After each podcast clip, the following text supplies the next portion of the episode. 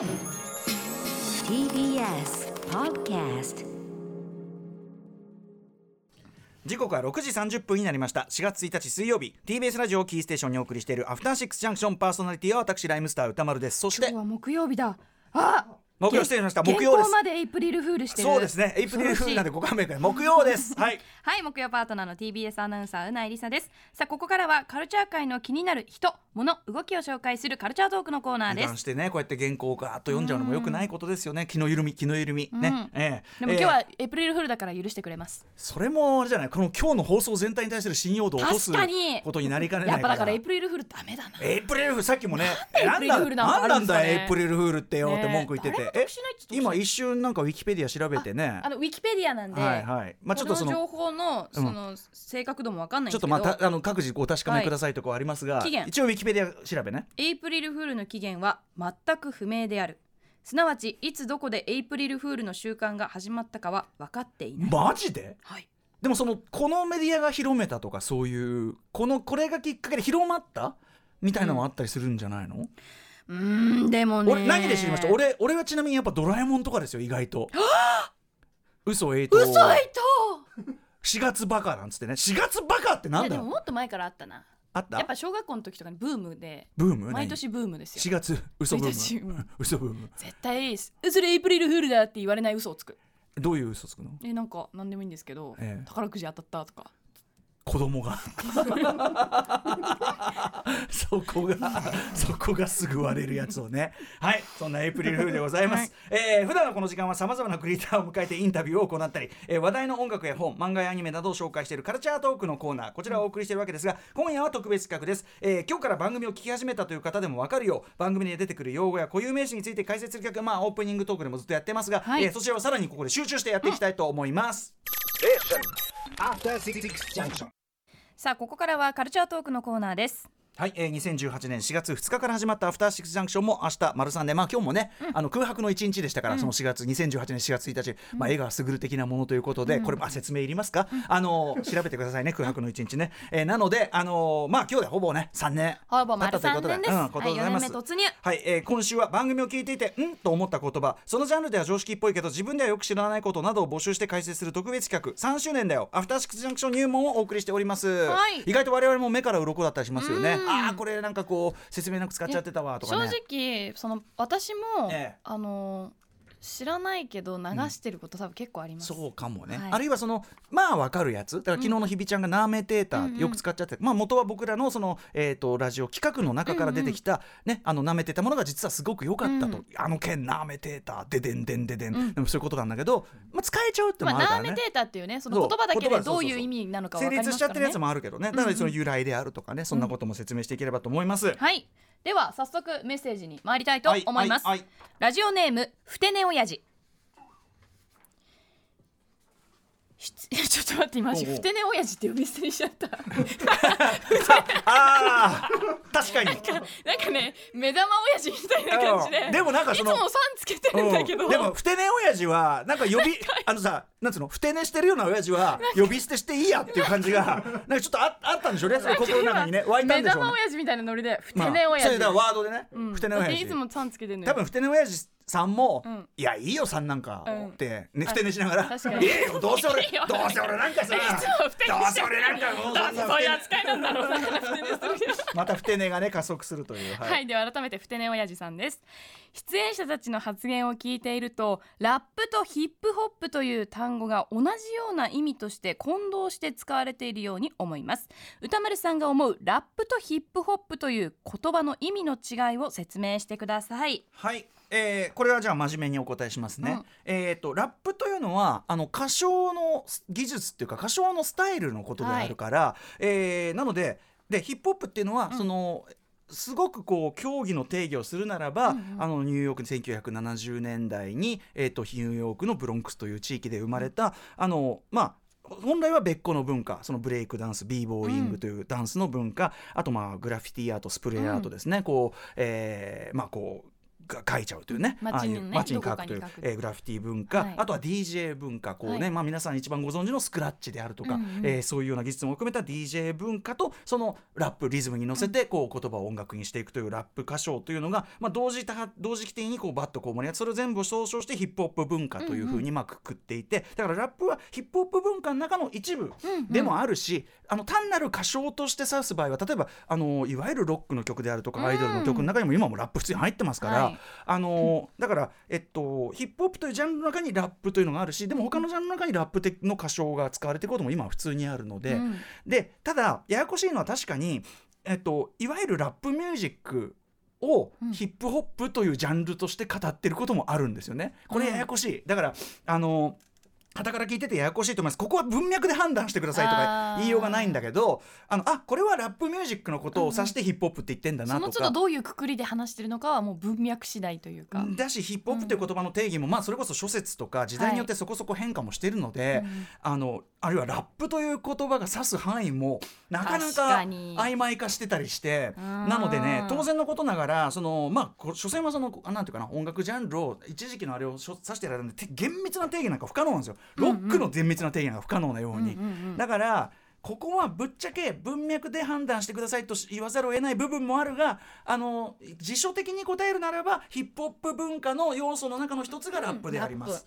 あるいはそのラップ的な歌唱表現の一つがラップでありますと、うん。だからヒップホップはカルチャーのことであり、ん。ラップは音楽的な要素である。っていう分け方をおおむねすれば間違いないけども、そこの2つがベン図が重なるようなトークの和法を使していることがあるのでそこは文脈で判断してくださいということで、この人同じ意味で使ってるんだなとかは文脈で判断してと。だから逆に言えばそこまで線引きしきれるもんでもない程度に思っておいても間違いない、だから同じようにラップとヒップホップを同じように使っていても、はい。その間違いではないし、はい。指摘するほどのことでもない。僕実際文章を書くときに、うんうん。その特にそのヒップホップカルチャーそのうん要するにラッパーが例えばなんだろうないわゆるこうラップミュージックらしい皆さんが考えるヒップホップ、ラップミュージックらしいラップミュージック、うん。そのハードコアなというか、はい。あのシーンにすごく根ざしたジャンル性が高いものの場合は、要するにヒップホップ性が高いうん。ものの場合はラップ波線ヒップホップ。だからそのそこははあ。ファジーにうんあの包括したものとしてラップヒップホップはみたいな書き方をすることもあります。でもその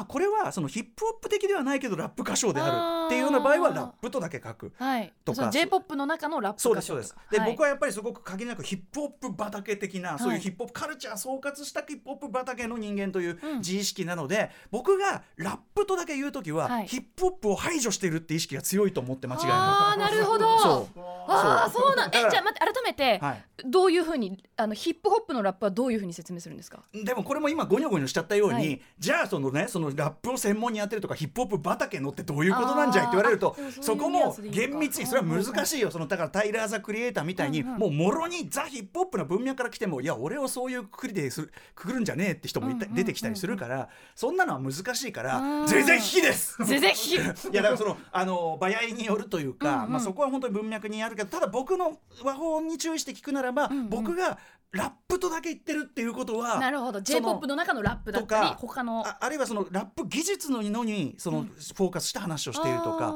例えばそのあのこのラップのライミングで。あるとか、そういうラップ技術だけに特化してる時にヒップホップっていうことは置いといて。で多分そのもっと例えばケンドリック・ラマーがこういうようなアルバムを出しましてっていう時はもうラップアルバムであるけど当然ヒップホップ的な文脈が強いから、まあ、ラップヒップホップ界ではとか、というようなあるいはヒップホップアルバムとしてなんてことを言ったりするんだと思いますが僕もそんなに常に厳密にこうゴニョゴニョしてるわけじゃないので文脈でお願いします。いやでも今すごく整理されました自分の中でも。だったらね、ははい。い、ちょっとあのこれをこの番組を聞く上での当然あのラップヒップホップ周りの話多い番組ですので、うんうん。あのーまあそんな感じで、まああのその都度皆さんぜひねあの疑問に思ったら即座に送っていただければ、確かに。私もあのこういうのね答えるの大好きなんで、うんうん。説明するの大好きなんでもうあのいくらでも答えますから。質問ね別に今回に限らず常にこれでどういうことですか？って気軽に送ってほしいね。しかも聞かれてさ今うん。答えて、専門家として答えてんのにごにょる部分もあんじゃん、うんうんうん？そういうことなんですよ。だから曖昧ですよね。カルチャーって日々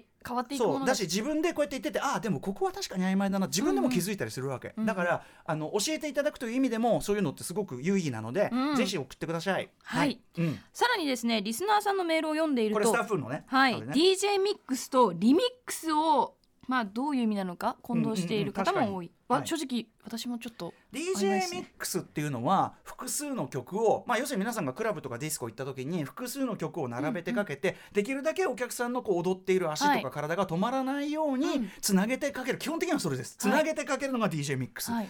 リミックスはある曲のその元々あるそのバックトラック要するに元々あるベースの音楽を、はい一番多いのはやっぱりその元のボーカル歌の部分だけ残して後ろを差し替えて、違うものに変えてうん。違うバージョンだから違うバージョンぐらいの意味がリミックスなことが多いですね。あじゃあ同じその DJ ミックスっていろんな曲がつながってるけどリミックスって一つの曲。そう。リミックスは曲です。なるほど。そうです。ねということですね、うん。あの今トラックを差し替えるって言いましたけどでも最近のねあの近年度というかまあここなんずっとあれの10年以上のあれはリミックスって言った場合にラッパーが増えてるだけとかいろんな場合もあったりするんだけど、はい。えでメガミックスは、はいメガミックス。メガミックスは、えっと、曲をその DJ ミックスを1曲の中にギュッと凝縮したものだと思ってください。そのああじゃあ3分ぐらいの中に？3分ぐらいの曲にめちゃくちゃいろんな曲を？一晩がかかるようなもう100曲とかがガッて入ってるような、はいはいはい。だからポッポンポッポン変わるし1曲のその中にもう何個もの曲が重なってたり、はい、じゃあ質問です、はい。メガ DJ ミックスってありますか？もうメメガミックスを DJ ミックスするみたいな。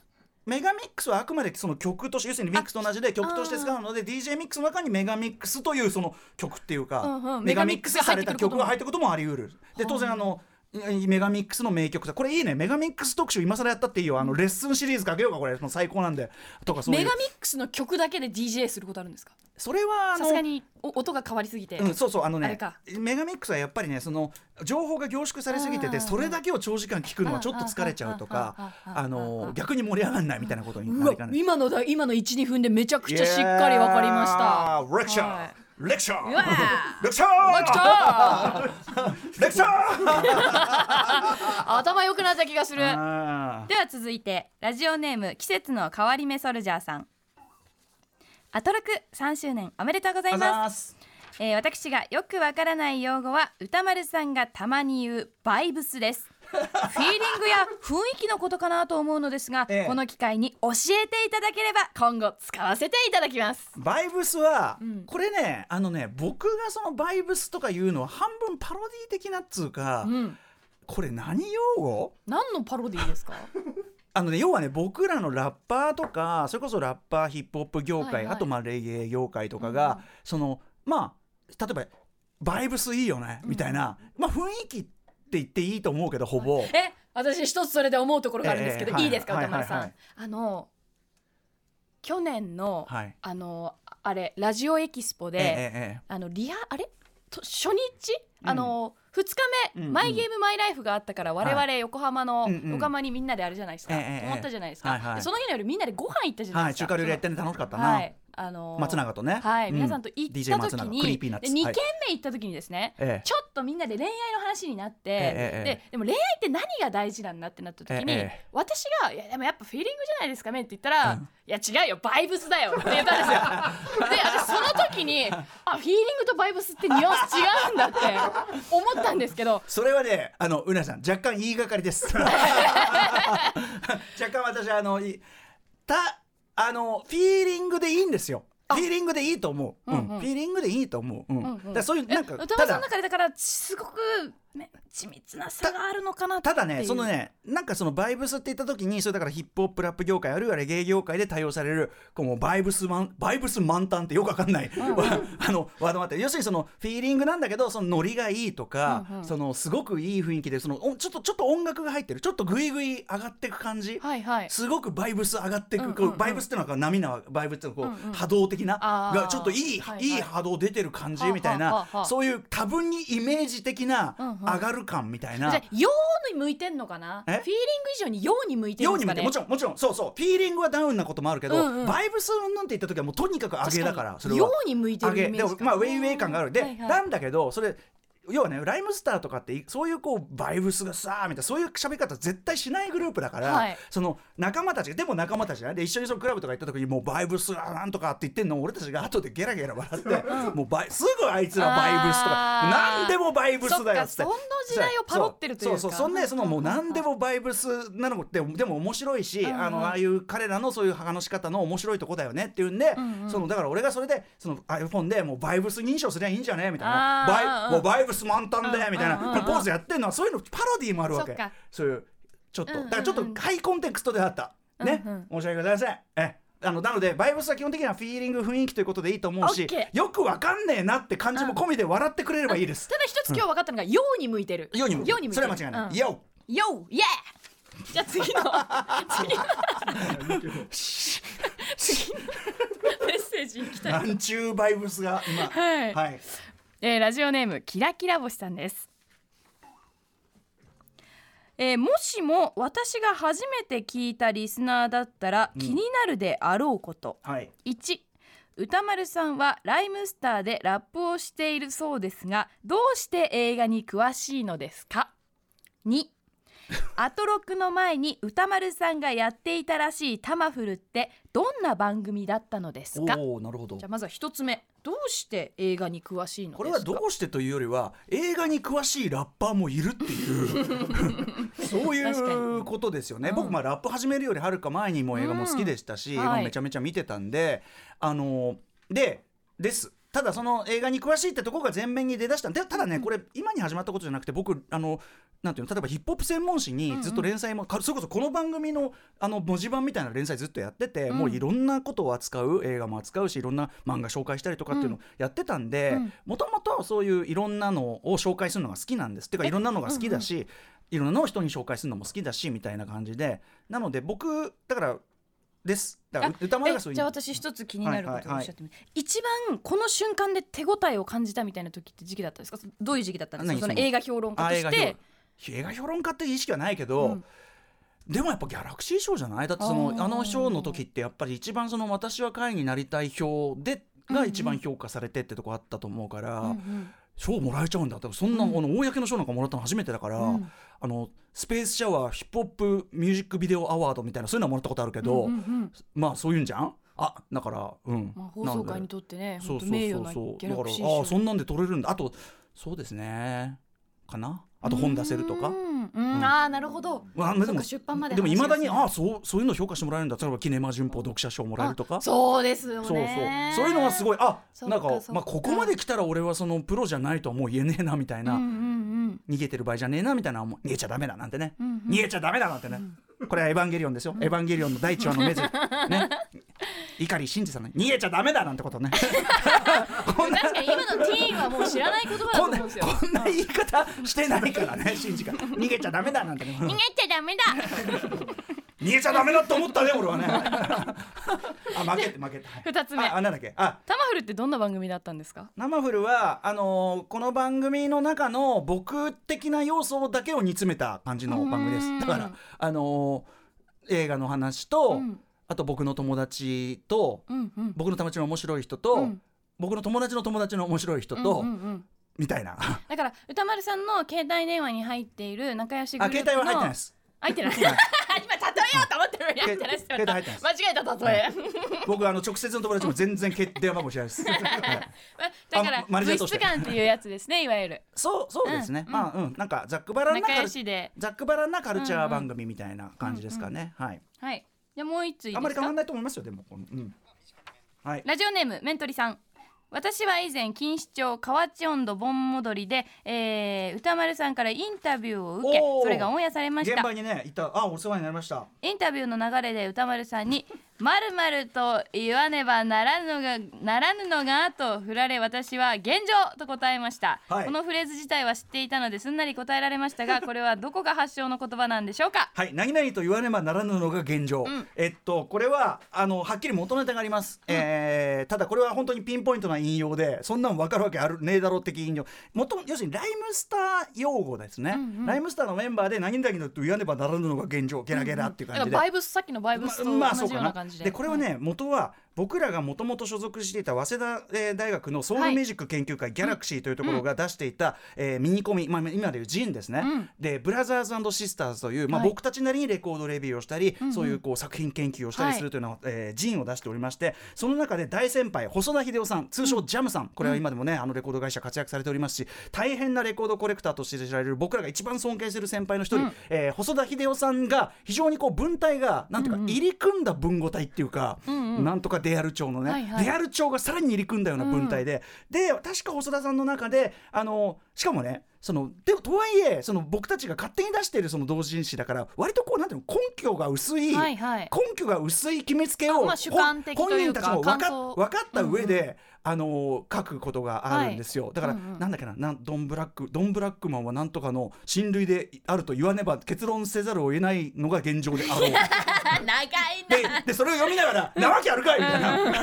あの「そんなわけねえだろ」みたいな。俺らもこう突っ込み入れるよううんうんうんうなん。それをわざわざ硬い文体でなんとかと言わねばななんとなく説得力感じるような文体で、そう。ででも明らかに根拠レスな、うん言い切るのは弱いみたいな時に俺がまあねもうそれはもうやっぱたアトロクはもうそれはもうナンバーワン番組と言わねばならぬのが もう現状ですよね。みたいなことを言って何かをうやむやにしていくという、うんうんうんそういうくだりで使われるワードなんですな、なんかこれ大学生の頃から使え。っているーで。もなんとかと言わねばならぬのが現状ってなんかさ、うん。楽しいじゃん。気持ちいい。そうでしょ、ううん。ん でも皆さんもぜひお使いください、うん。あのまあ私がだ例えばね私がこのなんとか私がナンバーワンであると言わねばならぬのが現状。なんかそういう自分を上げる時とかに、うん。でなんか周りがもう突っ込む余地があるじゃないですかそれは。な何何ってさ。確かに。なんかでも面白いこと言ってんな感は伝わりますよ。そうですこのね皆さんラジオにおいて一番大事なのはねなんか面白いなんか面白げな空気を出すこれ面白いこと言ってるかどうかは問われません。確かに。内容は問わない、はい。雰囲気さえ出てればもううなぽんなんかもうそのゴンゲじゃないですか。確かに。うなんですよ。もう面白げな空気が出てる、はい。そういうことですからね。うんうんうんあとそれにそれにちょっと匹敵なんていうの？類するやつで言うと僕らのよく出てくる事実上ってやつですね。はい。あの事実上業界確かに1位番組みたいな。うんうんうん。あの事実上ただみたいな、そう、ねでもうん。事実上1位ってことはつまりあの他のなんかもうちょっとみんなが見やすいデータだとうんうん。1位じゃないんですよ。なんだけどわ我々のこの定義によれば、うんうん。まあその実質は1位と言ってうんうん。も言わざるを得ないのが現状ですよね、みたいな。カッコついてるんですね。は い我々的にはっていうのがちゃんと頭にカッコでついてる、まあ言葉遊びですね、うん。だからね。皆さん、はいこんな感じでやってみてはいかがですか、うん。深まったんじゃないですか？深まったのかな？うん。逆にね。まあでもまあ何でも楽しいじゃんっていう、うん。しょうもないしょうもない物言いでするの楽しいじゃんみたいなそういうことですよ、うんうん。はい。ぜひあの今後もこれ送ってください。全然、ね。オープニングとかで答えてきますので、歌丸アートマーク TBS.CO.JP 歌丸アートマーク TBS.CO.JP まで送っていただければ、はい。えー別にこういうタイミングではなくてもお答えしていきたいと思いますので,、ねで素朴な疑問を送ってください。はいということで4年目を迎えるアフターシックスジャンクシアフターシックスジャンクション。ョンこれからもね。よろしく。お願いしますしお願いいたします。ち ょ大丈夫ですか歌丸さん？酔っ払ってます？っと喋りすぎてちょっとね、はい。Station. After Six Junction.